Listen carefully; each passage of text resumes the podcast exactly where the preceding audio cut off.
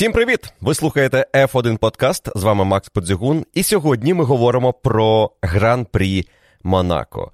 І я, відверто кажучи, не сподівався, що нам доведеться розбирати нюанси цієї гонки, а не обмежитися підсумками кваліфікації, ну і на тому розійтися. Цей гран-прі Монако запам'ятається нам як один із найкращих прикладів гонки у князівстві, коли втручається погода, коли потрібно бути максимально гострим у прийнятті рішень і робити все швидко і впевнено. І в принципі, це гонка, яка показує, як можна мати перевагу на трасі, мати дубль на старті і все одно примудритися програти цей гран-прі.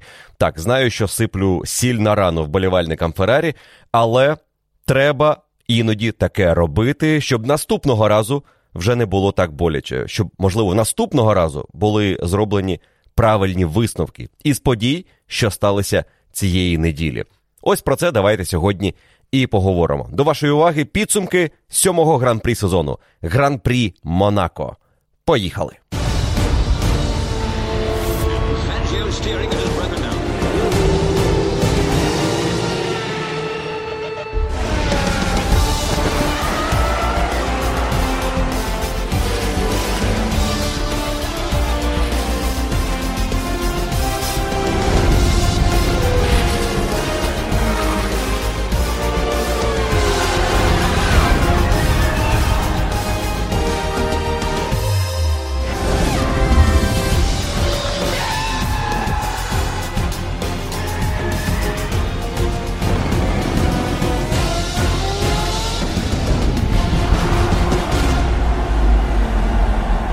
Знову дістану трішки з кишені солі і посиплю. Це був вікенд команди Феррарі. Це була траса для цього боліду Феррарі. Це був вікенд, коли Шарль Леклер мав нарешті перервати свою смугу невдач, зняти прокляття домашньої гонки і здобути перемогу у себе вдома в Монако. Починаючи із перших вільних заїздів, стало зрозуміло, що команда Феррарі тут має ту перевагу, про яку усі казали ще напередодні, але в яку не вірилося, звісно, до останнього, допоки гонщики і боліди не з'являться на трасі. Але варто було виїхати на трек Леклеру, Сайнсу і іншим учасникам Гран-прі Монако і почати демонструвати якісь серйозні результати, як стало зрозуміло, що у Феррарі є перевага усюди. От, в принципі, усюди. Перший, другий, третій сектор, особливо другий і третій. Команда Феррарі мала там помітний запас, який дозволяв їй розраховувати на хорошу кваліфікацію і на те, що вони нарешті зможуть перервати серію перемог команди Red Bull, яка тягнеться із гонки, що була після Австралії. Тобто, починаючи із Імоли, вже три гонки поспіль, команда Red Bull вигравала. Команда Феррарі не могла нічого із цим зробити. Іспанія була тією гонкою, де Феррарі була найближче до перемоги після гонки в Австралії, але там підвів мотор. Тому надії на Монако були величезні. І п'ятниця, а саме з п'ятниці розпочався цей гоночний вікенд, показала, що у Феррарі є швидкість, яка дозволить їй взяти пол. А в Монако це головне. В Монако потрібно бути на першому місці для того, щоб фінішувати першим. Монако це траса, де гоночний темп практично не має значення. Тому весь вікенд команди готувалися лише до цього, до кваліфікації, до боротьби за найшвидше коло на цій дуже складній, дуже підступній гоночній трасі. Починаючи ще із гонки в Бахрейні, першого етапу сезону цього чемпіонату, команда Феррарі показала, що є ділянки трас, є певні характеристики поворотів, які підходять цьому боліду якнайкраще. І все, що можна було припустити про перевагу боліду Феррарі над болідом команди Red Bull перед гонкою в Монако, все справдилося. Команда Феррарі має мотор і має налаштування цього мотору, і плюс і налаштування коробки передач, які дозволяють дуже ефективно розкручувати мотор на виходах із поворотів. Це дає їй ось той початковий буст у швидкості, якого в Монако вистачає для того, щоб залишитися попереду. Red Bull показали цього року, що їхній мотор дозволяє випереджати Феррарі, починаючи із другої половини довгих прямих відрізків. Там Red Bull має перевагу, з якою у Феррарі поки що є проблема. Боротися проти цього Скудерія ще не навчилася. Хоча, можливо, Іспанія нам показала, що Феррарі почала знаходити максимальну швидкість, подібну до болідів команди Red Bull. Але в Монако довгих прямих немає. В принципі, найдовші прямі ділянки усього дві це підйом із першого повороту до площі казино, а також ділянка в тунелі перед шиканою. Але вони недостатньо довгі для того, щоб Red Bull компенсували нестачу на розгоні із повільних поворотів. І тому, починаючи із другого сектора і завершуючи третім сектором, команда Феррарі мала постійну перевагу над Red Bull, яку конвертувала у декілька десятих секунди з кола. Декілька десятих для Монако це багато. В Монако ми за більш-менш рівної боротьби двох або трьох топ-команд можемо отримати кваліфікацію, де в пів секунди поміститься 5-6 болідів. Але цього разу сам Шарль Леклер цілком міг наприкінці кваліфікації привести мінімум пів секунди своєму найближчому супернику. А уже цим суперником міг бути як е, Карлос Сайнс, так і Серхіо Перес, так і Макс Ферстапен, які не змогли завершити свого останнього кола, власне, як і не завершив його сам Шарль Леклер через е, аварію Серхіо Переса і потім аварію Сайнса в болід Серхіо Переса, що і спричинило появу червоного прапору. Якби не цей червоний прапор, ми могли б побачити справжню перевагу Феррарі та Леклера на цій трасі у кваліфікації. І, в принципі, суперники Леклера теж мають право сказати, що ми не виклалися на усі 100, ми могли покращити. І Серхіо Перес покращував на першому секторі, і Сайнц покращував на другому секторі, і Ферстапен покращував із надією взяти, ну, хоча б. Перший ряд на старті, розуміючи, що шанси проти Леклера невеликі. Але Шарль Леклер, який обрав виїжджати першим із цієї групи, який на момент червоного прапору завершував другий сектор, мав перевагу близько 4 десятих секунди над своїм попереднім найкращим колом, яке і стало колом Pole Position Гран-прі Монако. А в підсумку його перевага над найближчим суперником Сайнцем склала чверть секунди. Тобто додайте сюди ще 4, можливо, 5 десятих, і ви розумієте, що Карлос Сайнц міг програти напарнику по Феррарі більше 7 десятих секунди на колі в Монако.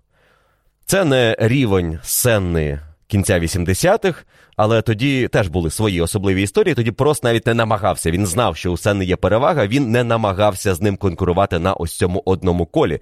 Тут інші намагалися, але такою була перевага Леклера, що він міг легко взяти поул і принизити суперників рівнем тієї переваги, яка могла бути за підсумками кваліфікації. Якщо подивитися на найкращі сектори протягом кваліфікації Гран-прі Монако і спробувати уявити собі, що було б за ідеального сценарію, коли і Леклер збирає хороше коло, але і його суперники теж показують все, на що вони були здатні, то можна побачити дуже цікавий стартовий порядок на гран-прі Монако у вигляді Поул Леклера, друге місце Ферстапена, третє місце Сайнца і четверте місце Серхіо Переса. І я не впевнений, що такий порядок, ось за такого теоретичного ідеального сценарію, за найшвидшими секторами, видавав би нам справжню картину того, що відбувалося в Монако цього вікенду. Тому що, окрім переваги Леклера, яка була помітною, і на відміну від 21-го року, Сайнц практично не мав шансів проти Леклера цього вікенду. Тоді, в 21-му році, згадайте, як блискуче виглядав Сайнс в четвер на вільних заїздах, як йому не пощастило із розбитим болідом Леклера наприкінці кваліфікації, тому що Сайнс об'єктивно йшов на pole position або мав шанс взяти pole position. І Цього року від нього очікували чогось подібного, особливо після ряду невдач в останній гран-прі Сайнцу потрібен був цей моральний буст, але він не знайшов цієї швидкості. Він і досі не може довіряти боліду так, як довіряє Леклер. А це позначається на впевненості, а це позначається на швидкості, особливо на такій непростій трасі, як Монако, де будь-яка помилка означає, що ти розбив болід. І Карлос Сайнц не був і близько до напарника, але у команді Red Bull Серхіо Перес виглядав переконливіше за Макса Ферстапена весь гоночний вікенд. І це була велика несподіванка на початку гран-прі Монако. Адже якщо в п'ятницю ще здавалося, що це деяка аномалія, і Ферстапен не намагається поспішати, в принципі, не робить дурниць. Він з 18-го року пам'ятає, це був дуже болючий урок для нього. Гонка, яку він мав тоді вигравати із Поулу, але він розбив боліт перед кваліфікацією, тому що чомусь вирішив, що на вільних заїздах теж треба бути першим. З тих пір Ферстапен став набагато розумніше. І він знає, що в п'ятницю, ну тоді це був четвер, нині це п'ятниця, не потрібно бути героєм. Не потрібно знаходити найкращі сектори, збирати їх разом, показувати своє найкраще можливе коло. Потрібно знайти свій ритм, зрозуміти, які налаштування потрібно використовувати, і продемонструвати свою швидкість в кваліфікації, коли це має значення у фіналі кваліфікації. Ферстапен не був швидким і зранку в суботу на вільних заїздах. Але саме зранку в суботу на вільних заїздах сталося дещо, що можливо і змінило підсумки цієї гонки і дало шанс Серхіо Пересу. І заслуга у цьому саме у Серхіо Переса, який наприкінці вільних заїздів перед кваліфікацією хвилин за 15 до завершення практики знаходився в боксах, і його команда активно працювала над якимись налаштуваннями задньої підвіски. Якраз в цей момент на телеканалі Sky Sport Крістіан Хорнер, бос команди Red Bull, давав інтерв'ю, і у нього запитали, чому Чеко в боксах. Він відповів, що ми змінюємо деякі налаштування, все за планом, і Серхіо хоче дещо спробувати. Те, що спробував Серхіо Перес наприкінці вільної практики, дало йому найкращий результат на трасі. Це ще не означало для команди Red Bull, що вони розкусили цю трасу. Феррарі і досі мала певний запас, який вона ще не демонструвала. Ані найпотужніші налаштування мотору, ані міліметрові траєкторії, які Леклер вміє обирати в Монако для того, щоб проїхати ще краще коло. Все це команди залишили на кваліфікацію. Але принаймні із цими налаштуваннями Серхіо Перес показав, що Red Bull знайшли підхід до роботи з гумою, що взагалі є ключовим фактором в Монако. Що робити із підготовкою до швидкого кола? Пробувати проїхати два поспіль кола розігріву гуми, як це робила команда Мерседес, але більше вимушено, тому що цей болід гірше прогріває гуму. Чи робити одне коло, але якщо так, наскільки активно готувати гуму до першого сектора? Якщо вона тепла і готова до боротьби вже на першому секторі, є ризик, що вона перегріється на останньому, де Феррарі отримувала велику перевагу до того моменту, поки Чеко не змінив налаштування. Якщо її готувати недостатньо на перший сектор, там можна дещо програти, що було в принципі єдиним шансом Red Bull розпочати коло добре, саме перший сектор, де вони ще конкурували із командою Феррарі. На другому уже починалися проблеми. Я не знаю достеменно, чи використовував Макс Ферстапен саме ці налаштування у кваліфікації, але ймовірно, команда Red Bull, розібравшись із тим, як працювати з гумою, саме їх і взяла за основу на кваліфікаційну сесію, тому що Ферстапен поїхав переконливіше в кваліфікації. В принципі, він їхав у темпі Серхіо Переса, і вони обмінювалися швидкими колами. Між ними знову залишалася якась мізерна різниця, чи то декілька сотих на користь одного, чи декілька сотих на користь іншого. Але як би вони не намагалися, все одно перевага залишалася на боці Леклера і команди Феррарі. І перед початком третього сегменту кваліфікації було зрозуміло, що це Поул Феррарі, але питання у тому, чи зможе Red Bull вхопитися за перший ряд на старті. І шанси були, як я вже сказав, у Ферстапана за ідеального кола була можливість опинитися на другій позиції, але він знаходився четвертим у групі лідерів на початку свого фінального кола. Леклер мчав на неймовірне покращення, Перес покращував і перестарався на виході із повороту портьє, і цього перестарався вистачило, щоб вдарити задньою частиною боліду об загорожу, заблокувати трасу. Сайнц не зорієнтувався на жовті прапори і врізався у болід Серхіо Переса а Ферстапену залишалося лише зупинитися і по радіо команді сказати, що це напевно має бути заборонено. Тобто не може бути так, що гонщик розбиває болід в кваліфікації і зберігає собі позицію. Натяк, звісно, був на те, що Ферстапен в цій компанії опинився в найбільшому програші, тому що він опинився на четвертій стартовій позиції. Перес зберіг позицію попереду нього. Ну а Карлос Сайнц залишився другим. Тож, на відміну від 21-го року, де команда Феррарі з аварією в кваліфікації взяла Поул, але потім Леклер не зміг вийти на старт. Цього разу аварія Серхіо Переса із Red Bull дозволила команді Феррарі забронювати Поул, який і без того був у неї, але у Леклера була ще й непогана компанія. Карлос Сайнц опинився на першому ряду разом із напарником, і вперше за останні 5 років із 17-го року команда Феррарі мала першу і другу позицію на початку головної вуличної гонки чемпіонату на трасі, де обганяти практично неможливо, де дубль на старті майже гарантія перемоги одному із гонщиків команди, де дуже важко таку перевагу втратити, якщо якісь інші фактори не втручаються у перебіг події в гонці. І ці фактори в неділю вирішили втрутитися у боротьбу на трасі. Принципі, прогноз погоди на цей гоночний вікенд обіцяв дощ в неділю, але ми знаємо, як працюють ці прогнози, і ближче до вечора суботи, а особливо зранку в неділю.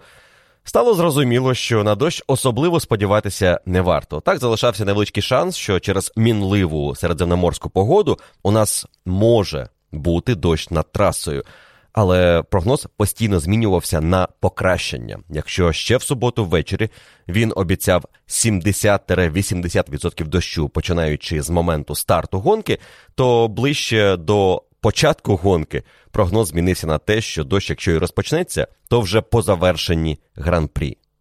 Але буквально за декілька десятків хвилин до початку гран-прі Монако стало очевидно, що Хмара насуває, і от-тот почне накрапати. За 13 хвилин до старту прогрівочного кола пішов дощ. І пішов досить рясний. Це не була злива, але це був такий впевнений дощ, який почав активно змочувати трасу. Він ще не створював калюж. Але у стратегів уже були питання до вибору комплекту гуми на старт гонки. Якщо старт відбудеться за планом, що ми обираємо? Слік чи дощову гуму? Можливо, гуму для сильного дощу. На одних даних дощ мав би припинитися і більше не повертатися. Інші радари, очевидно, це радари Метео Франс, якими користується Формула 1 та ФІА, сповіщали, що дощ отот посилиться і розпочнеться справжня злива. І через те, що з'явилося ось це очікування справжньої зливи, директор гонки, який другий гран-при поспіль вже працював на цій посаді, Едуарду Фрейташ, вирішив, що старт гонки потрібно відкласти. Рішення дуже дивне і, мабуть, немає особливих прецедентів в історії Формули 1. Я припускаю, що щось подібне було, і в мене просто воно не спливає у пам'яті. Але зазвичай, якщо у нас відкладено старт, то це через те, що на трасі уже мокро, і видимість жахлива, або гонщики від'їздили за сейфтікаром і скаржаться постійно на те, що у них аквапланування, що вони нічого не бачать, і потрібно почекати кращих умов для того, щоб стартувати в гонці.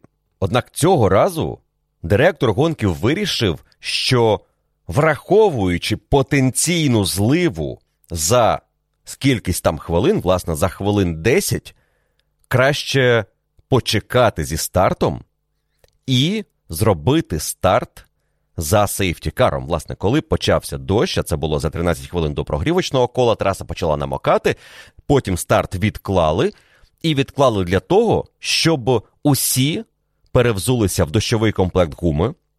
Через старт з ходу директор гонки зобов'язав усіх бути на дощовому комплекті, і старт мав би відбутися за сейфтікаром. Тобто не з місця, а з ходу після того, як гонщики проїхали коло або два за автомобілем безпеки. Рішення контраверсійне.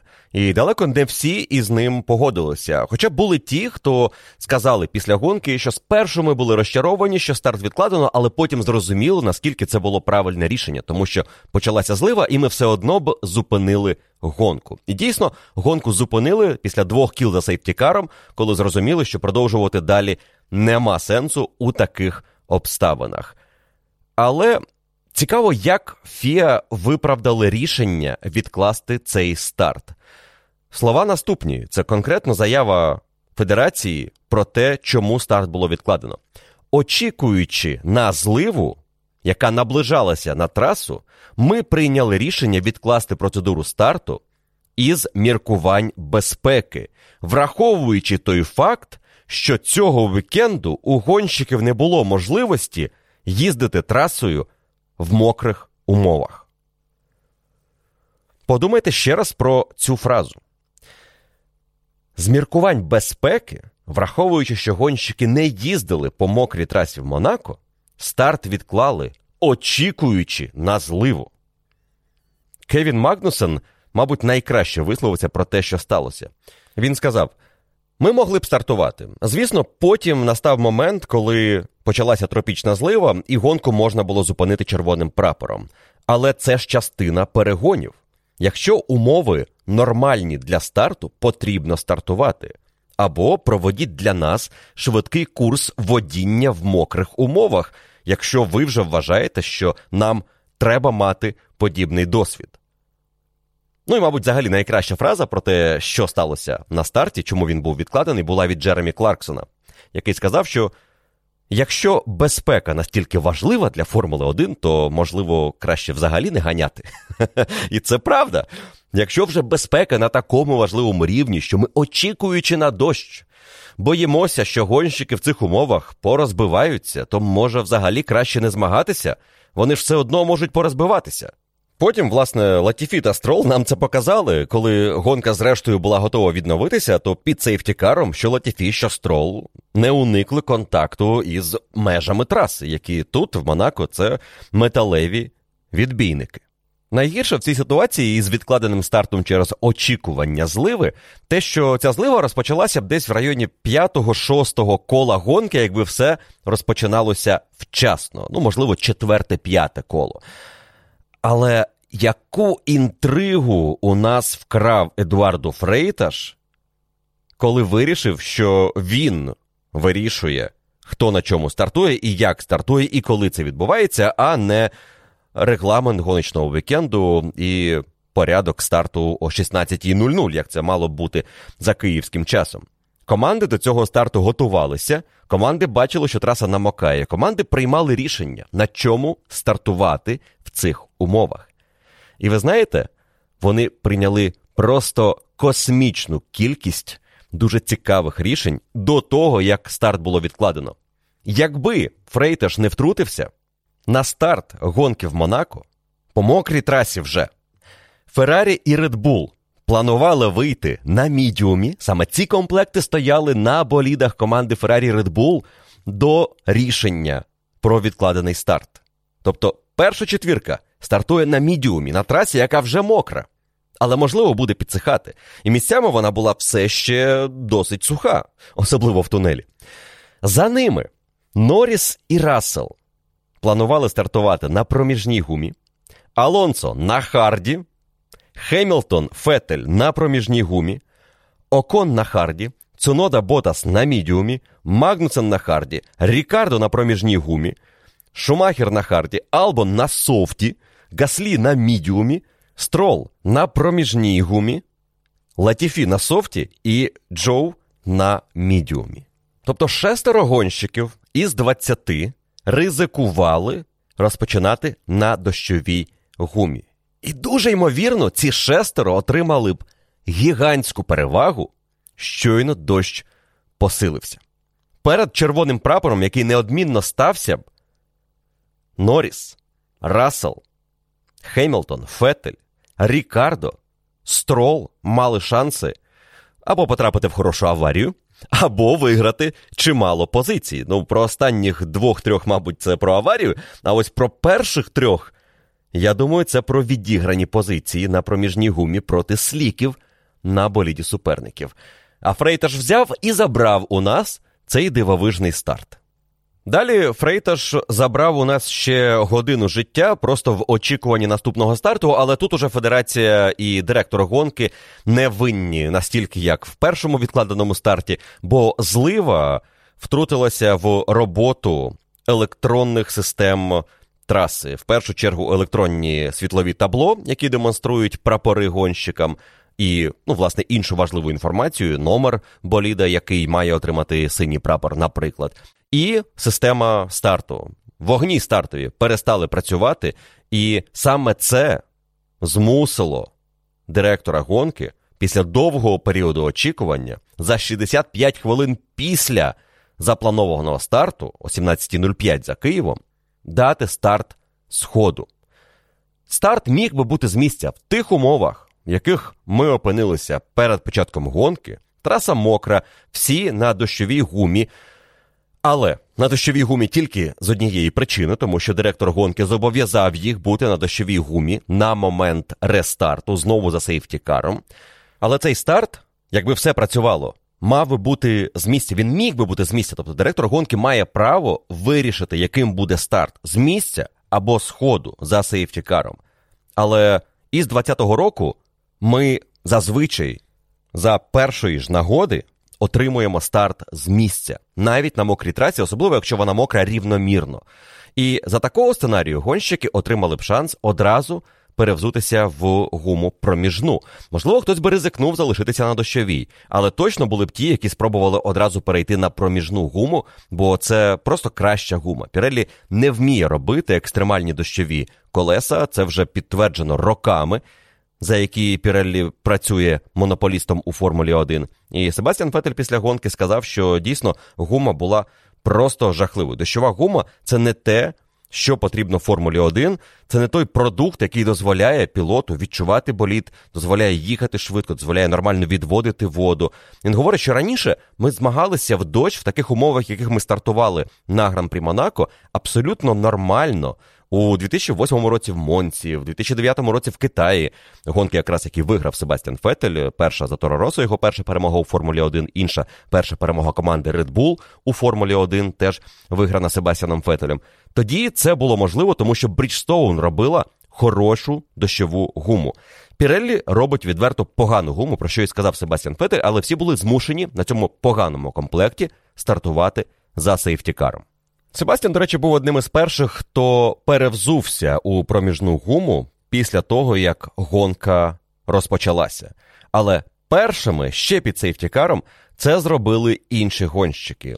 Лен Строл, його напарник, Ніколас Латіфі, це гонщики аутсайдери у цьому гран-прі, Мік Шумахер із команди Хас та П'єр Гаслі із команди Альфа Таурі, який теж опинився за межами другого сегменту кваліфікації через е, червоний прапор в першій частині, який викликав його напарник Юкі Цунода, і те, що він не встиг розпочати своє фінальне швидке коло. Гаслі, який мав блискучу швидкість цього вікенду, який міг конкурувати теоретично в цій гонці із Расселом та Норрісом за місце у топ-п'ятірці.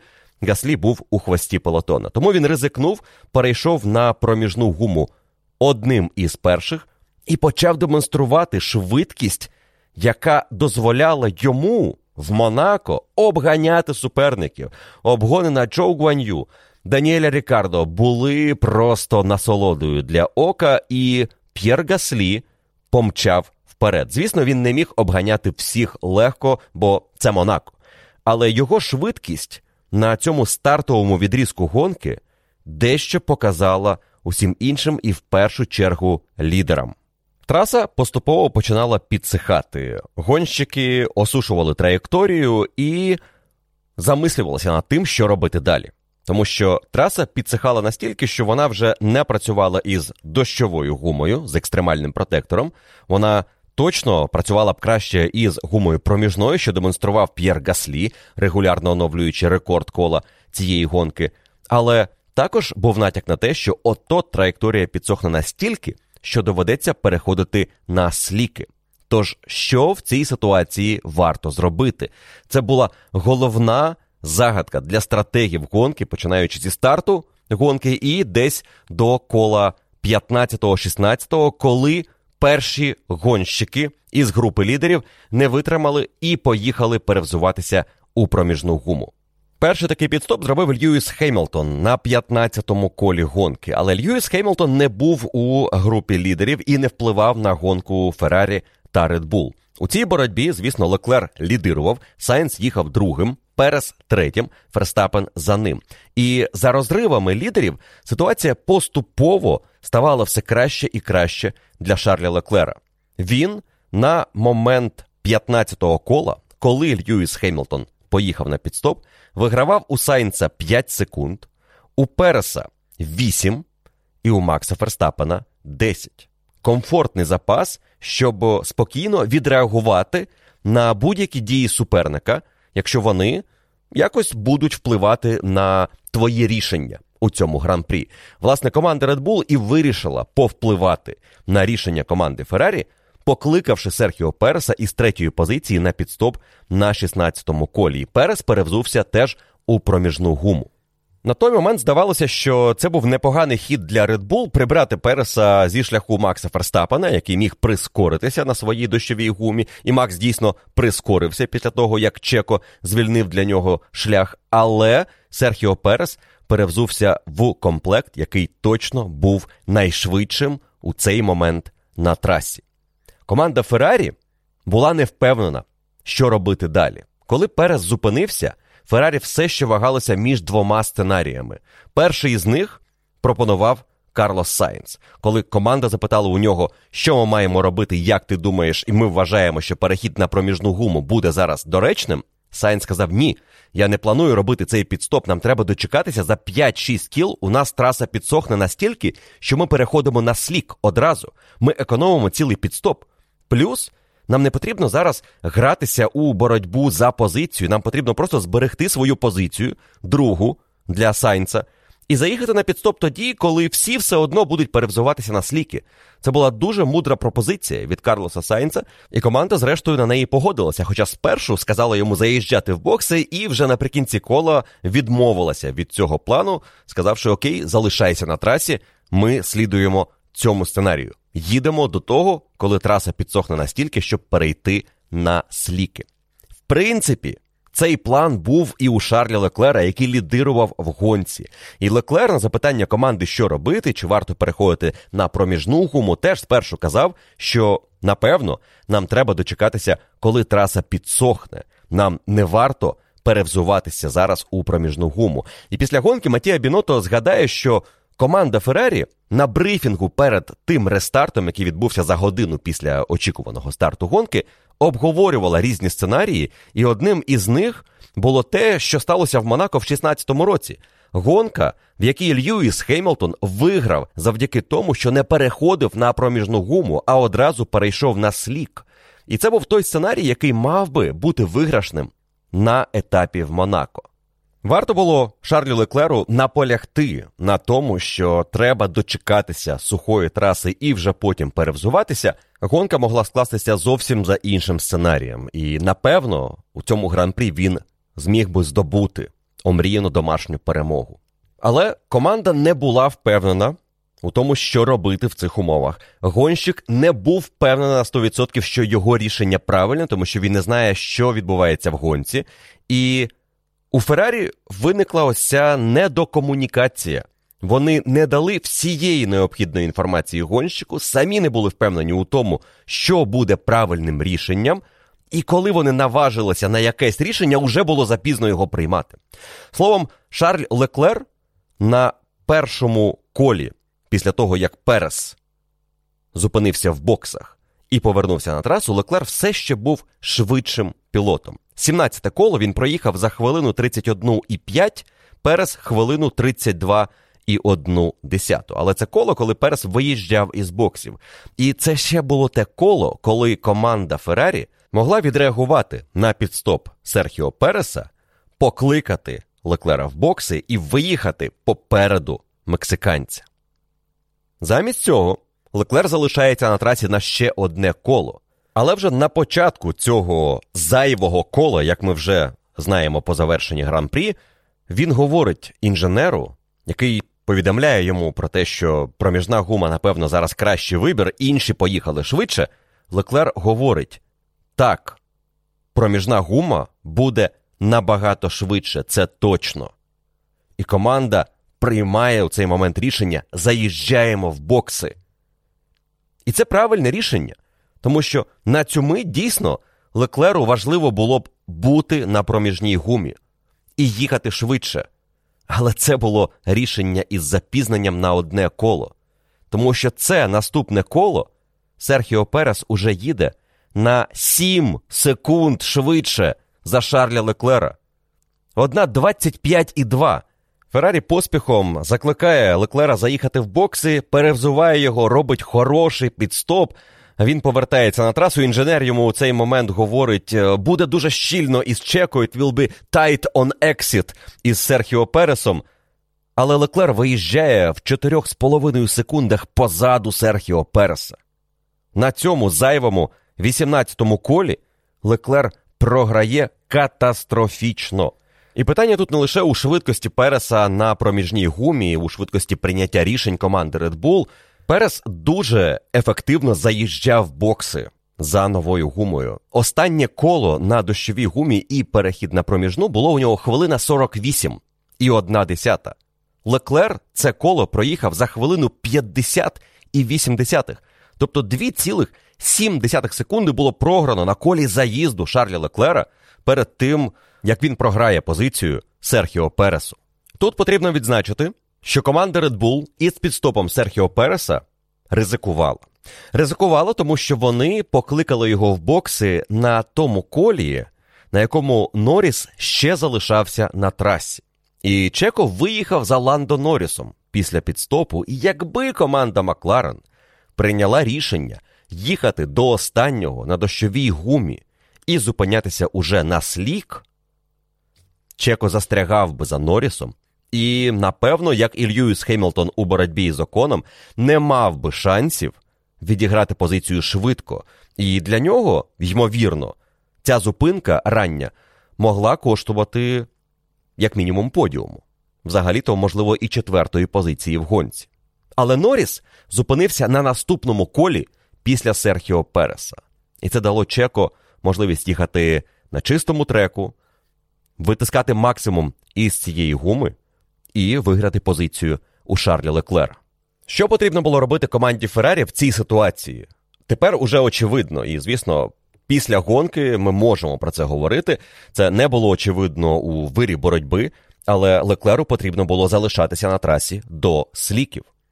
Після того, як вони не покликали його в бокси на наступному колі після підстопу Переса, Леклер мав залишатися. Феррарі мала бачити, що Леклер надзвичайно швидко втрачає свою перевагу, і Перес вийде вперед. Але чомусь вона не припускала, наскільки великою буде перевага Переса.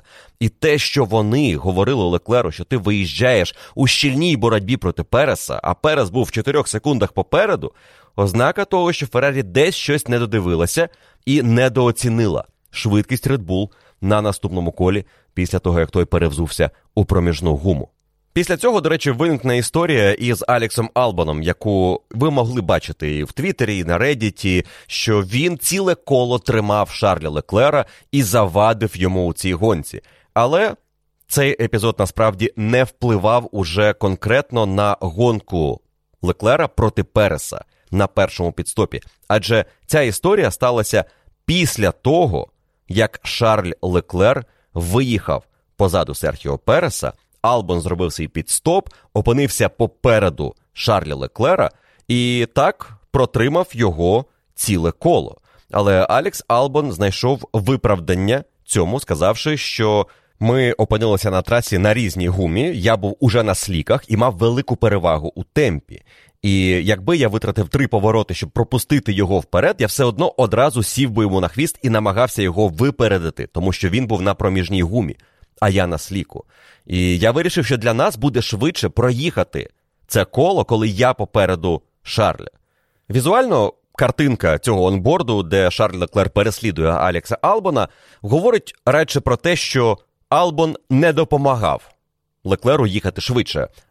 Він, можливо, навіть стримував його у цей момент, бо і результати на колі для Алекса Албона 19 коло, перше після піт-стопу 1.33 і 5, 20-38, там де він пропускає Леклера, але у Леклера 19 коло було 1.30 і 1, 20 1.28. Тому в цих умовах я припускаю, що хард у Албона працював все ще недостатньо ефективно, і харду потрібно було час, щоб увійти у нормальний гоночний ритм, прогрітися у цих непростих умовах прохолодного гран-прі Монако після зливи. І Албон має рацію з одного боку, що він не витратив свій дорогоцінний час, пропускаючи Леклера, і, можливо, він і не забрав у нього багато часу. Він точно не вплинув на позицію у цей момент для Леклера. Але хто такий Албон, щоб вирішувати, скільки можна тримати лідера позаду, коли тобі показують синій прапор? Не так давно на гран-прі Іспанії 2020 року Серхіо Перес отримав 5 секунд штрафу за те, що тримав позаду лідера гонки Льюіса Хемілтона із 10-го повороту траси в Іспанії, це вже початок третього сектора, до першого повороту. Навіть не половину кола. Тут Албона навіть не попередили. Що робили стюарди в цей момент? В мене виникає питання. Але потім питання були зняті тим фактом, що боротьба Хеймлтона і Окона була визначена як порушення правил лише після того, як ми відсиділи ще одну паузу після червоного прапору, рестартували. І стюарди сказали, що так, Окону буде 5 секунд за те, що він е, не дав Льюісу достатньо місця всередині у першому повороті. До цього моменту ми ще повернемося. А поки що повертаємося до боротьби лідерів і історії Феррарі проти Bull на гран-прі Монако. Те, що Леклер програв позицію Серхіо Пересу на своєму підстопі, не означало, що команда Феррарі вже програла гонку команді Bull. Сайнц залишався попереду. Леклер наздоганяв Серхіо Переса. І попереду у Переса і Леклера ще був підстоп із переходом на слік. Як ви пам'ятаєте, Карлос Сайнц наполіг на тому, що йому треба чекати сліків, і він не поспішав робити підстоп. Карлос Сайнц е, навіть в якомусь сенсі діяв як свого часу Себастьян Фетель, коли Феррарі змушувала його якісь речі робити або пропонувала речі, які він вважав недоречними, і те, що пропонував у відповідь Фетель, мало непогані наслідки, і його стратегія працювала. Тепер Сайнц показав себе таким гонщиком, коли команда Феррарі спробувала для нього програти цю гонку. Якби команда Феррарі наполягла на підстопі Карлоса Сайнца, від якого він відмовився словами, що за 5-6 кіл у нас буде сухо, іспанець опинився б за Серхіо Пересом. Він не мав шансів тоді виїхати попереду.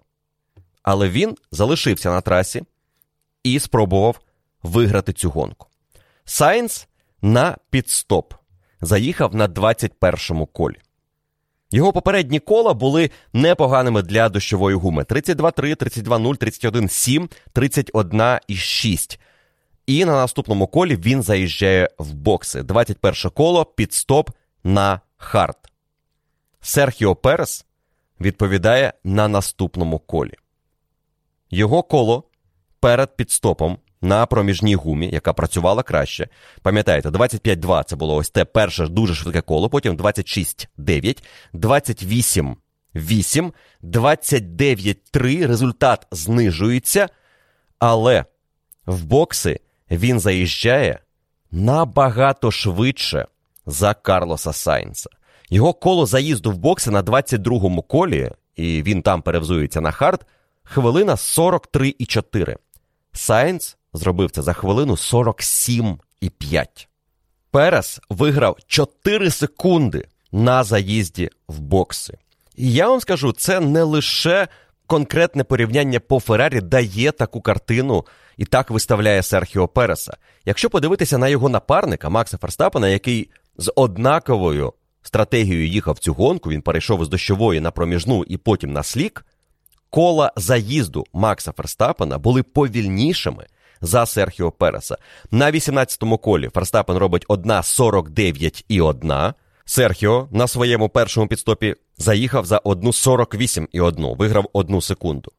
Наступний підстоп Макс Ферстапен заїжджає за 1.44 і 6, а Серхіо Перес 1.43 і 4. Так, там могла вплинути невеличка затримка, тому що Ферстапен очікував на те, коли Переса перевзують і перевзують його після напарника, але вона була зовсім невеликою, на відміну від команди Феррарі. Тому що ці 4 секунди, які Чеко виграв у Сайнца на своєму заїзді в бокси за Хардом, вирішили долю гонки на користь Серхіо Переса і остаточно зіпсували гонку Шарлю Леклеру. План команди Феррарі у цю мить полягав у наступному: вони роблять подвійний підстоп. Вони кличуть Сайнца в бокси за Хардом, і на тому ж колі Леклер теж перевзувається. Для них стало очевидним, що для Леклера ця гонка вже не буде виграна, але вони все ще можуть врятувати йому позицію попереду Макса Ферстапена. Вони можуть взяти перше і третє місце в цьому гран-прі, якщо проведуть подвійний підстоп. І таким був план до передостаннього повороту, після якого Леклер звернув в бік боксів і почав заїжджати на пітлейн і почув від інженера «Stay out, stay out». Бурхлива реакція Леклера абсолютно виправдана у цій ситуації. Він е, почав кричати на команду, що що в біса ви робите? Як взагалі ми можемо приймати такі рішення? Але не було вже інженеру чим крити. Команда не встигала реагувати на події на трасі, причому події пов'язані із їхніми двома болідами. План Феррарі полягав в тому, що Сайенс встигає заїхати в бокси, зробити підстоп, і у них достатньо часу провести підстоп для Леклера.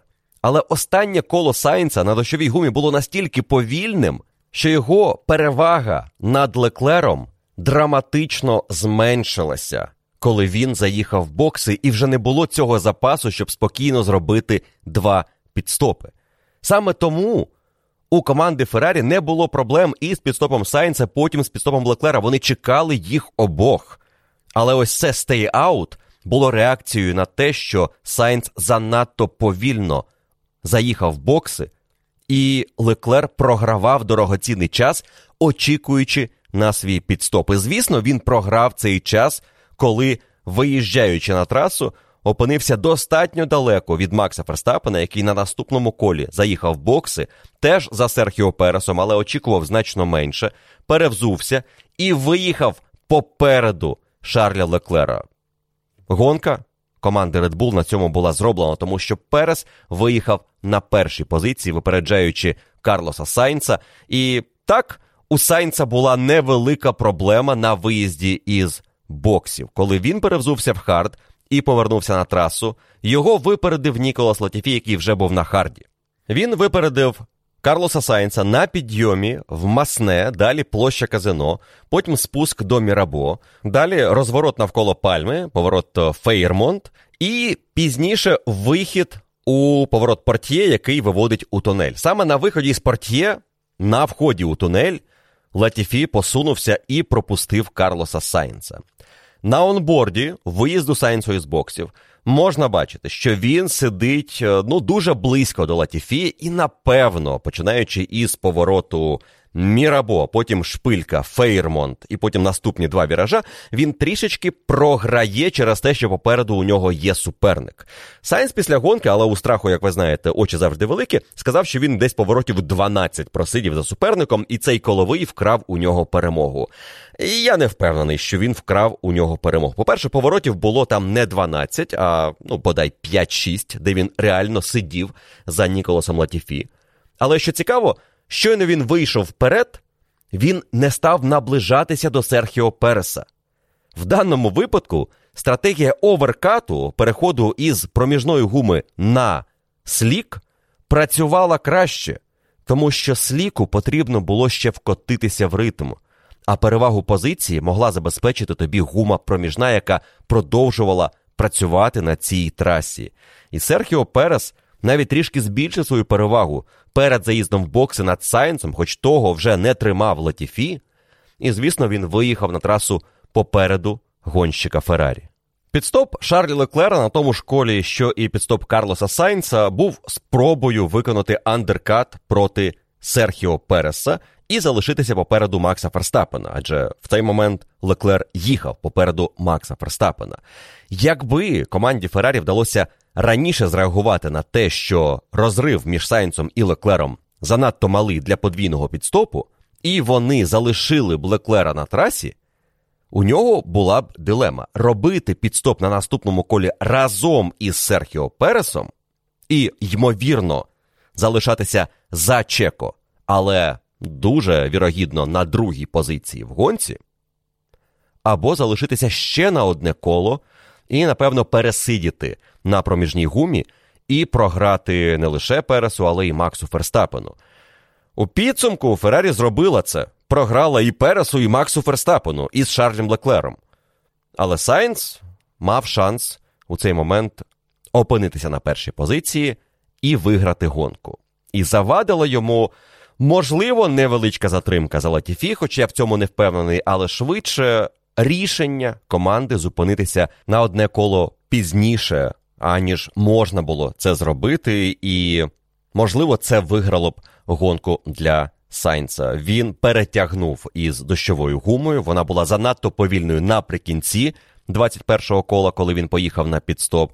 І враховуючи, що вже із 18-го кола, і навіть раніше у нас були гонщики, що перейшли на слік. На 17-му колі це зробив Мік Шумахер, на 18-му зробив Алекс Албон. І Феррарі точно мала б бачити, яку швидкість демонструє Алекс Албон проти Шарля Леклера вже на hard і. Ось це рішення було дуже дорогою помилкою для Скудерії Феррарі у спробі здобути перемогу в цій гонці, а точніше у спробі не програти цей гран-прі, який вони почали програвати із першим піт-стопом Шарля Леклера. Адже дійсно на 22 коло гонки питання переможця цього гран-прі фактично було вирішено. Так, у нас буде ще зупинка на червоний прапор через аварію Міка Шумахера. У нас буде рестарт. У нас е, будуть навіть в дечому драматичні останні кола цього гран-прі. Але це вже не вплине на підсумковий результат гонки в Монако. Перес буде лідирувати, він втримає свою перевагу над Карлосом Сайнсом, і команда Red Bull здобуде подвійний подіум. Чому вона це зробить? Тому що вона діяла агресивніше.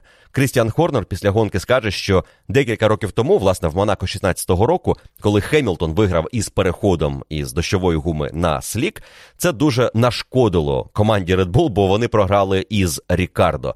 Але ми цього разу діяли дуже агресивно. Ми були навшпиньках всю гонку, і ми обирали щоразу той план, який дозволяв їхати швидше. Вони були, в принципі, тут максимально прямолінійними. Переходимо на проміжну гуму тоді, коли вона швидша. Переходимо на слік тоді, коли слік стає швидшим. Феррарі було що втрачати. Феррарі лідирували в цьому гран-прі на першому і другому місці. Коли почалися рішення, коли потрібно було наважитися на щось, це важче зробити, коли ти лідируєш.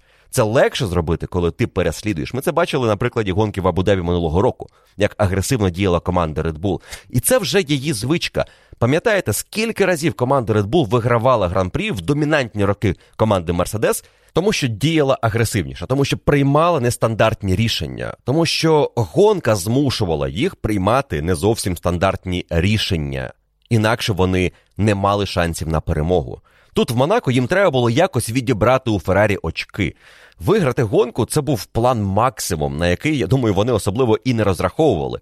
Але коли почали розвиватися активно події із підстопами, стало зрозуміло, що є шанс здобути перемогу. І Red Bull, до речі, не намагалися в цій ситуації підіграти Ферстапену, лідеру команди, якому потрібно більше очок. Вони не намагалися прибрати Переса.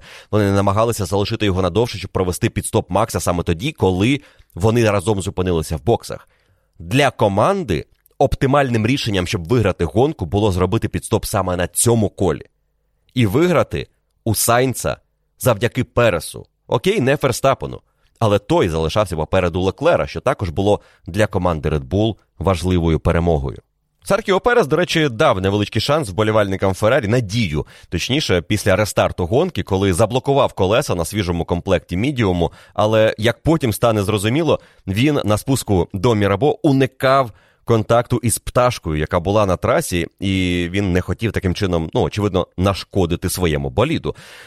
Це могло б бути завершення гонки, якби він збив її, скажімо, елементами підвіски, і вона була достатньо важкою для того, щоб їх зруйнувати, або переднє крило. Тому, уникаючи цього, він заблокував колеса, і це створило ілюзію, що Чеко не контролює ситуацію, що у Сайнца можуть бути шанси, і Сайнц намагався ці шанси для себе створити. Він чинив тиск на Серхіо Переса, але це Монако. Це Монако із сучасними болідами, широкими, довгими, важкими і як не крути, тобі дуже важко знайти шпаринку у боротьбі з майже рівним суперником. Ось і вийшло, що команда Феррарі програла Red Bull на трасі, де мала б здобувати впевнену перемогу. Купа повільних поворотів, гума практично не зношується. Те, що дає шанс Феррарі продемонструвати усю свою силу. Але вони програли. Програли і Леклер Ферстапену, і гонку Серхіо Пересу. Вперше із 2008 року команда здобуває дубль в кваліфікації і не виграє гонку в Монако. В 2008 році це зробила команда Феррарі. В 2020 році це повторила команда Феррарі.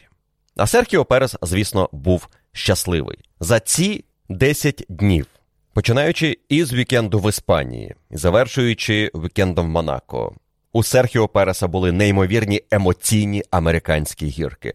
Минулого тижня команда попросила його не заважати Максу Ферстапену. Він відчував, що в тій гонці йому не дають всієї інформації, що його не ведуть на перемогу. І я думаю, що проаналізувавши події того гран-прі, він лише переконався у тому, що та гонка не розвивалася на його користь, і він був приречений програти Максу Ферстапену. Але йому не сподобалося, що його просили не заважати напарнику, і їм не дали шанс, ну бодай справедливо поборотися. І все це можна пояснити. І ми це пояснювали минулого тижня після гонки в Іспанії, що напевно і Ферстапен все одно здобув би перемогу. Напевно, Серхіо Перес теж розуміє, що цього року команда Red Bull так само буде працювати на свого лідера, на свого чемпіона, який вже демонстрував неодноразово, що він, як гонщик, швидше за Серхіо Переса. Ми це бачили на початку сезону. Але так само на початку цього сезону ми побачили зовсім іншого Серхіо Переса,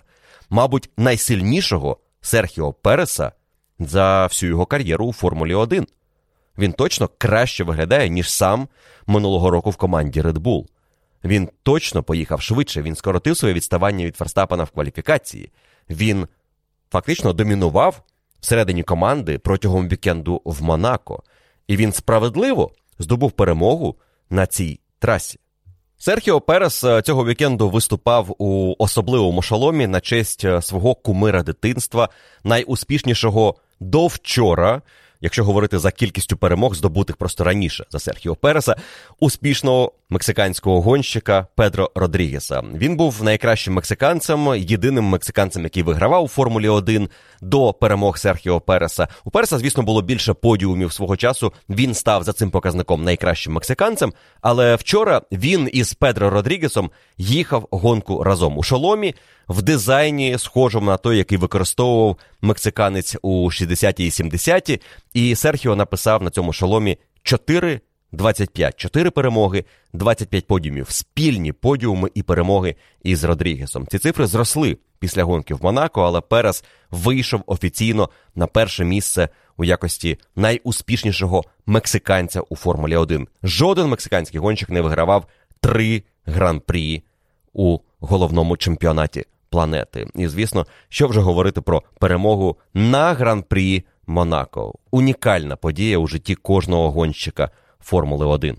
Ця подія, до речі, могла і не відбутися.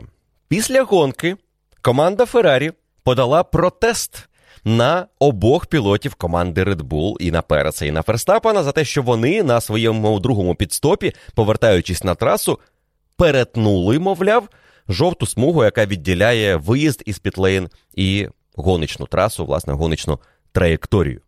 Стюарди це питання розглянули і подивилися на декількох онбордах, подивилися на загальних камерах і дійшли висновку, що Феррарі не мала підстав подавати цей протест. Скудерія була іншої думки, і у неї на це були дві причини. Перша із них те, що під час трансляції на те, що гонщики Red Bull ніби могли перетнути цю жовту смугу, вказали самі стюарди, які сповістили нас із вами про те, що цей інцидент вони відзначили, що, можливо, там було порушення. Але до кінця гонки жодної іншої інформації від стюардів про це не було. Справу ніби як зам'яли. Якщо ви вже вирішили, що там немає порушення, потрібно було сповістити, що порушення немає. Якщо ви думаєте, що порушення є, то ця інформація, напевно, має бути доступною наприкінці гонки, і про це потрібно сповістити, перш ніж влаштовувати церемонію нагородження і вручення кубків призерам гонки. Друга причина для Феррарі подати протест на гонщиків Red Bull була у тому, що в нотатках директора гонки на цей гоночний вікенд було прописано, що жодна частина гоночного боліду не має перетинати жовту смугу на виїзді із боксів. І тут абсолютно очевидно, що частина боліду Red Bull і Переса, і особливо Ферстапена, була ліворуч від жовтої смуги, коли він виїжджав після другого піт-стопу, тому що частина колеса і переднього крила знаходилася не там, де ніби було визначено директором гонки на початку цього вікенду. Слово ніби треба підкреслити, тому що воно тут ключове. Адже нотатки директора гонки, як з'ясувалося, були copy-paste із попереднього сезону. Нотаток директора гонки, і це була просто звичайна бюрократична процедура. У нас же щороку приблизно ті самі мають бути нотатки у директора гонки, на що він вказує увагу, і так далі. Тому взяли і скопіювали те, що було минулого року на Гран-прі Монако. Але забули, що один із пунктів спортивного регламенту цього сезону змінився. І він якраз полягав у пункті стосовно виїзду за обмежувальні смуги після підстопу. І якщо раніше, у 2021 році, було прописано, що жодна частина боліду не має перетнути цю смугу ліворуч, то цього року записано було жодне колесо боліду не має повністю перетнути жовту смугу. І команда Red Bull у своєму захисті на це і вказала, що колесо жовту смугу не перетнуло. І на жодному із повторів, на жодному із кадрів, де можна роздивитися цей момент, не видно, щоб колесо перетинало жовту смугу ані у Ферстапена, ані у Серхіо Переса. І у рішенні стюардів обидві сторони, і Red Bull, і Феррарі, погодилися, що так воно і було. Колесо не перетнуло жовту смугу. Воно наїхало на неї, частина навіть з'їхала з неї, але не перетнуло. І через те, що новий регламент має силу над будь-яким старим регламентом, який було виправлено, і нотатки нехай і неправильно скопійовані із попереднього джерела, все одно мають відповідати новому регламенту на 22 рік. Рішення стюардів відхилити протест і зберегти результати гонки в силі. В принципі, у цій історії потрібно сказати, що команда Феррарі мала б знати, яким є регламент цього року, і що дійсно там Red Bull не перетнули колесом цю жовту обмежувальну смугу. Але через те, що в нотатках директора це було записано саме так, як частина боліду, варто було спробувати. Мабуть, на місці команди Феррарі будь-яка інша команда Феррарі спробувала б подати цей протест і вирішити, а що ж справді написано в регламенті 22-го року, в нотатках директора, що є правдою, і як мали б діяти там гонщики. З'ясувалося, що директор гонки не читає своїх нотаток, або ж не перевіряє, чи відповідають вони дійсності, або ж не до кінця знає усі норми регламенту спортивного, який прописано у цих нотатках, на яких він власне акцентує увагу. Це невеличка калюжа, в яку сів Едуардо Фрейташ і Фіа на цьому етапі, але це одна із багатьох калюж, в які вони сіли протягом гран-прі Монако. І до Фіа, і до директора гонки чимало запитань накопичилося за підсумками цього гоночного вікенду. Запитання є по червоному прапору за контакт із бар'єром Юкі Цуноди. Ніхто не зрозумів цього рішення. Воно зіпсувало багатьом гонщикам кваліфікацію. Далі питання по процедурах старту. Відкладений старт, і потім старт за сейфтікаром, де не було можливості командам обрати гуму, яку вони хотіли. І якщо ви вже так думаєте про безпеку, то дайте їм безпечніший комплект гуми, проміжну гуму, яку всі хотіли. Але цього не сталося. Потім, звісно, був епізод із аварією Міка Шумахера, яка зупинила гонку, але зупинка сталася лише після того, як ми провели певний період під віртуальним сейфтікаром, потім під реальним сейфтікаром, а потім розібралися, що відновлення захисного бар'єру потребує більшого часу, і гонку зупинили. Зупинили і чекали чогось. І як і у випадку першого відкладеного старту, так і другого ми не мали конкретної інформації, коли у нас буде цей рестарт. Ми чекали на щось, і потім ця з'являлася інформація раптом ні звідки, що ось за 10 хвилин розпочнеться процедура рестарту. Якщо в другому випадку це ще окей, то в першому, чому так довго тягли і не сповіщали про те, що відбувається, чому затримка, коли нарешті відбудеться старт, ось це, як на мене, дивина. Далі є питання по рішенню щодо жовтої смуги. Якщо ви вже занотували цей епізод і щось вирішуєте, то де власне рішення? Чому не сповістили, що це була хибна тривога, або що там не потрібно розслідування?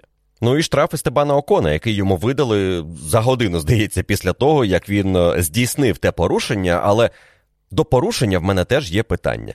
І це рішення нам пояснили в Федерації вже після гонки, мовляв, е, якби Окон здійснив ось такий захист від Льюіса Хеймлтона минулого року, сам Окон розказав про це, коли побував у стюардів, то штрафу не було б.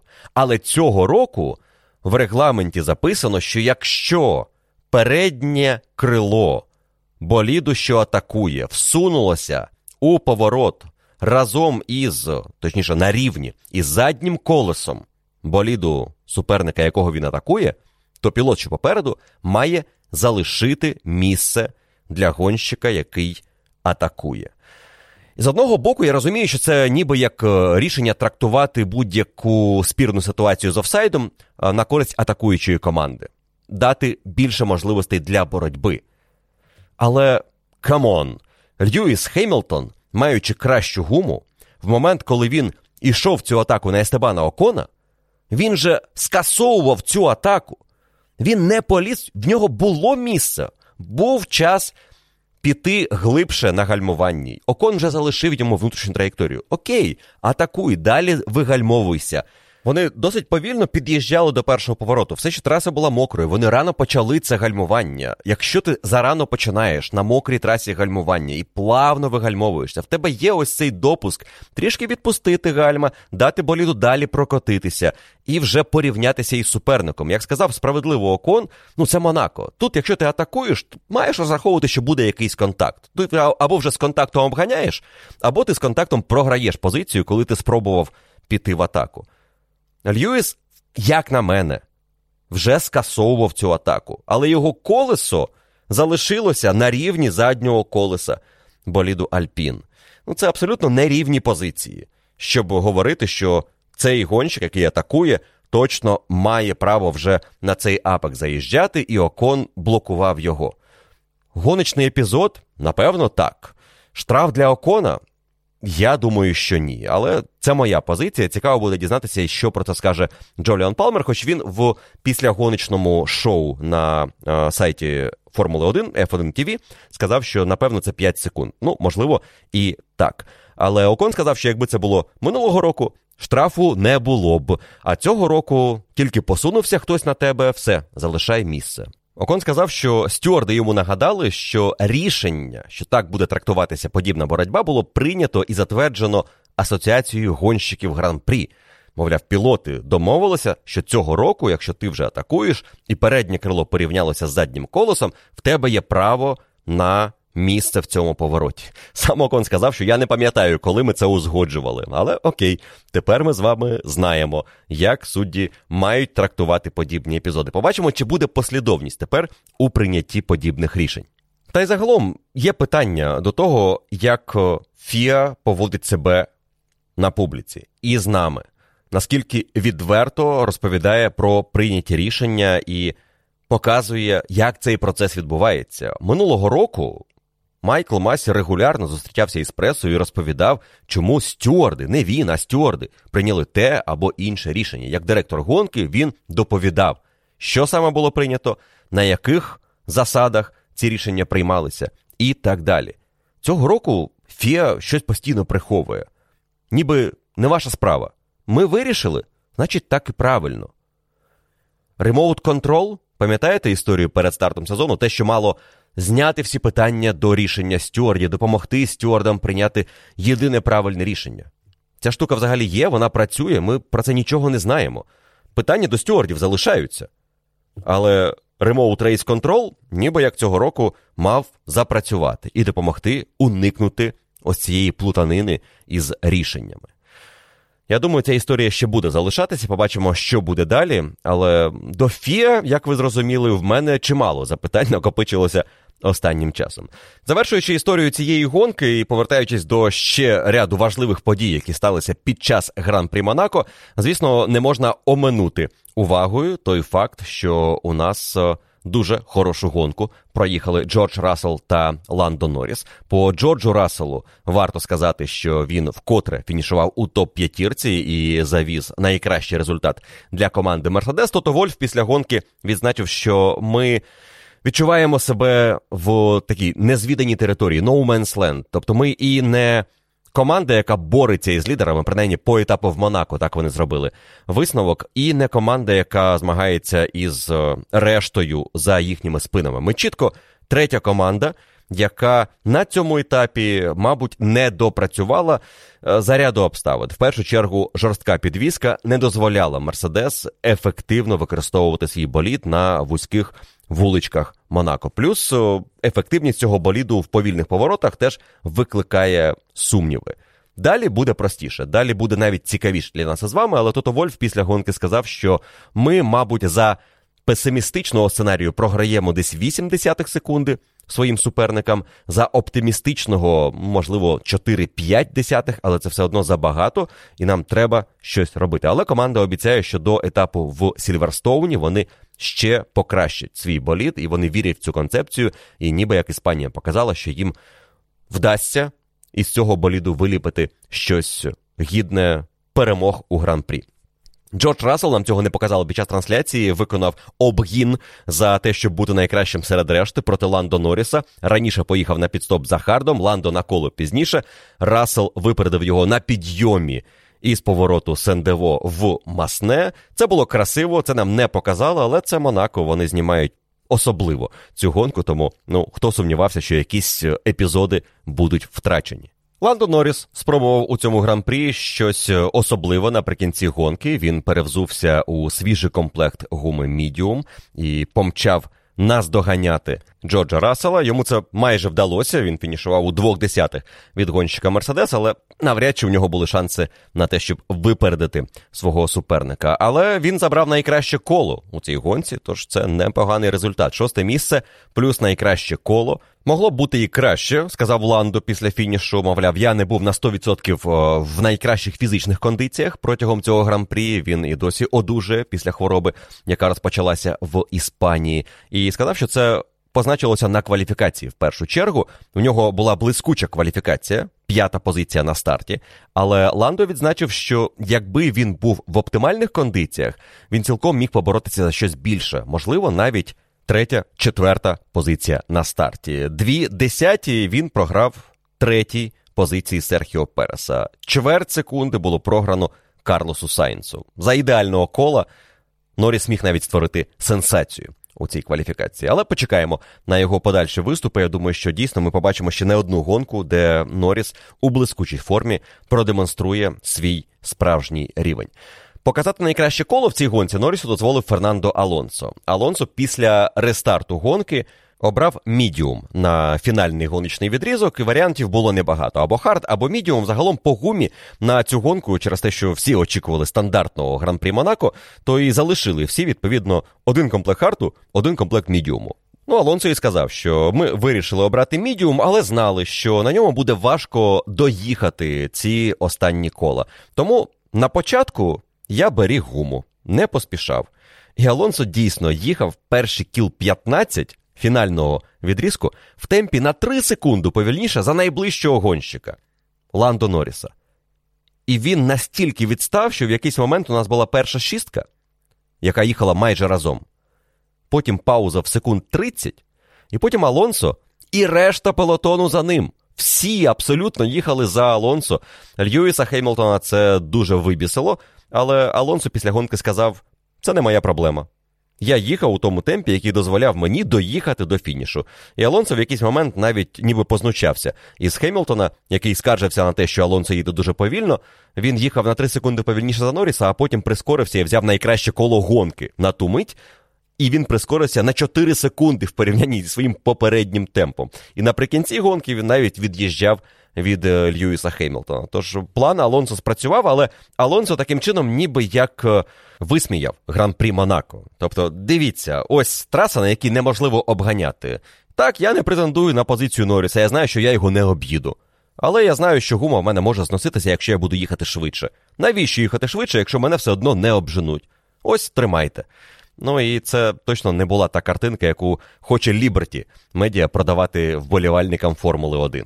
Були питання до того, чому Алонсо їде так повільно, коли вже було відомо, що у Окона є штраф, але команда чітко знала, що Алонсо спершу береже гуму, потім прискорюється і дає таким чином шанс Окону теж від'їхати від е, своїх суперників і створити запас у 5 секунд. Цього запасу створити не вдалося, тому Естебан Окон із залікової десятки випав. Але туди потрапили Себастьян Фетель і Валтері Ботас, який весь вікенд виглядав ну, як такий середній гонщик Альфа Ромео, а далеко не той загрозливий для лідерів. Потенційний фаворит Гран-прі Монако, яким ми охрестили Валтері Ботаса. Ну окей, я охрестив Валтері Ботаса, але на те були причини.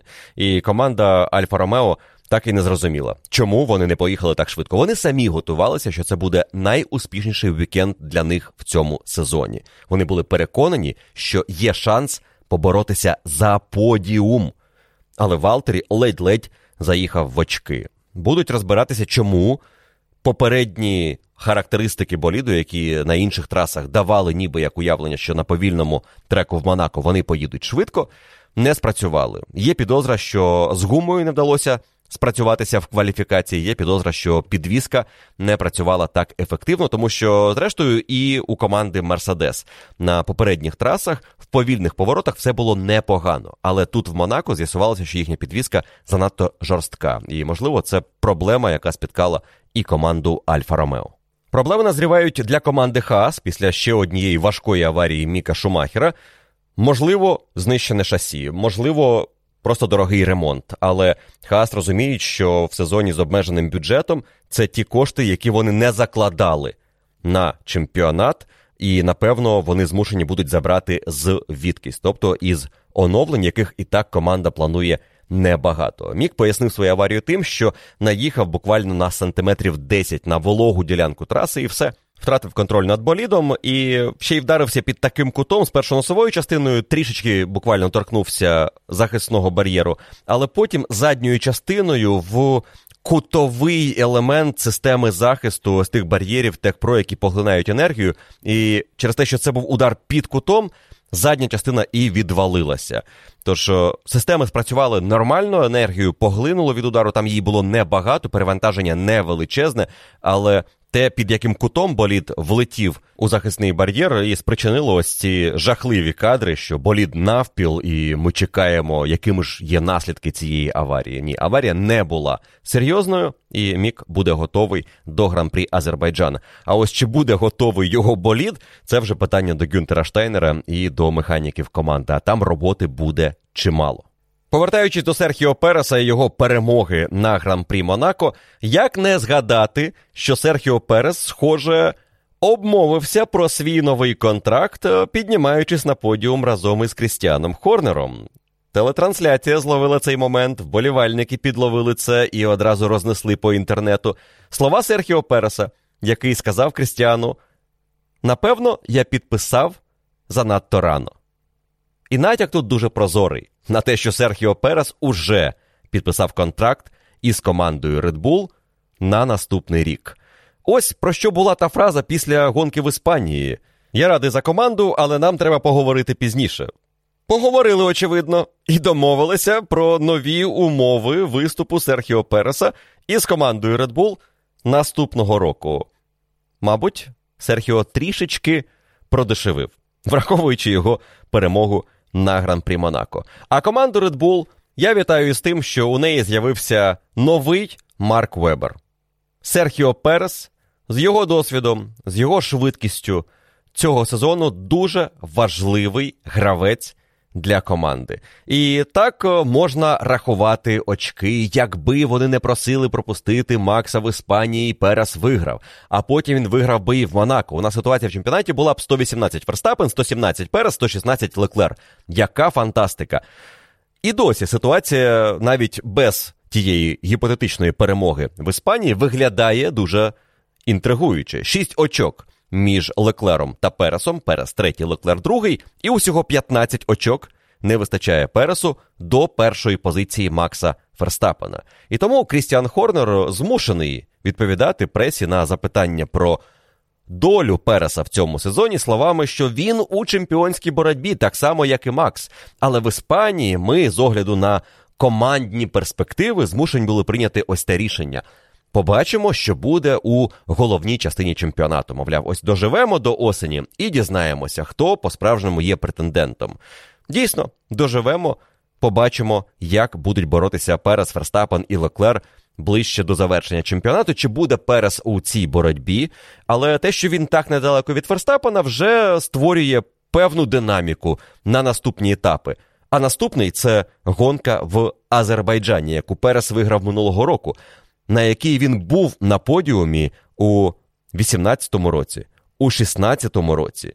І він, в принципі, вже виглядає пілотом, який регулярно дивує саме на вуличних трасах. Тож, якщо там Серхіо вдасться виступити добре і перемогти Ферстапена і Леклера, він навіть може вийти у лідери чемпіонату.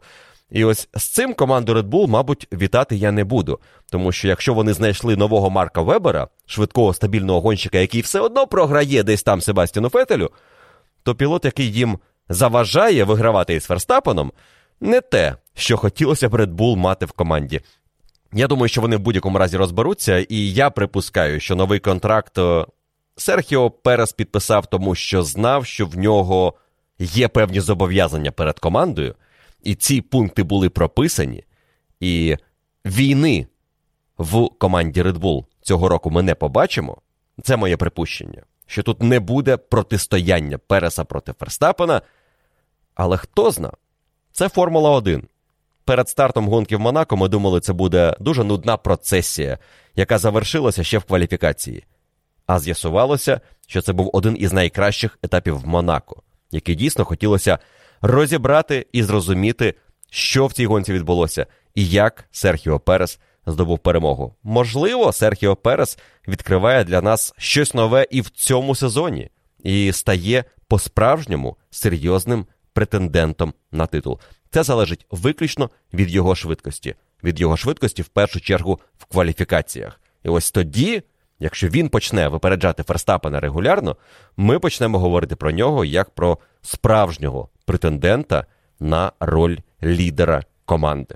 Справжніми лідерами нашої з вами команди, тих фанатів Формули 1, які підтримують створення цього подкасту, є люди, що обрали підписку Paddock Club. Дякую вам ще за один місяць найвищої підтримки цього подкасту. Андрій Шевцов, Тарас Вейдер, Спартак Поліщук, Ілля Панасенко, Святослав Кузніцов, Дмитро Зінченко, Слава Калініченко, Діма, Іра Барбара, Лев Іванчук, Олексій Бажанов, Іван Церегородцев, Тур Олександр, Костя Саричев, Сергій Романов, Макс Зелінський, Роман Дем'яненко, Мирослав, Сергій Петрунін, Назар Вірстюк, Валентин Рябчук, Паша Флореско, Роман Білецький, Анастасія, Іван Іванов, Приходько Паша, Андрій Куля, Роман Шапошніков, Настя Іваничева, Ігор Ткаченко, Олексій Шихабодінов, Юрій Косенко, Дмитро Пірятинець, Остап Прима, Віталій Попович та Юрій Шума. Спасибі вам велике і дякую кожному учаснику клубу за вашу підтримку і за те, що ви допомагаєте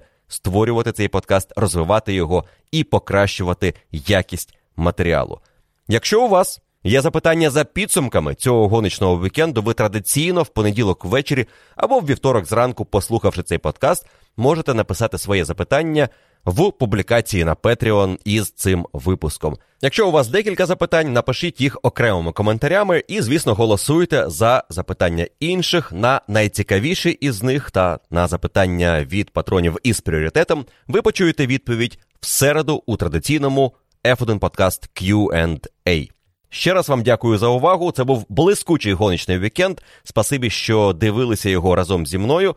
Ми з вами почуємося зовсім скоро у наступному випуску F1 Подкаст. Бережіть себе, слава Україні! Перемога обов'язково буде за нами.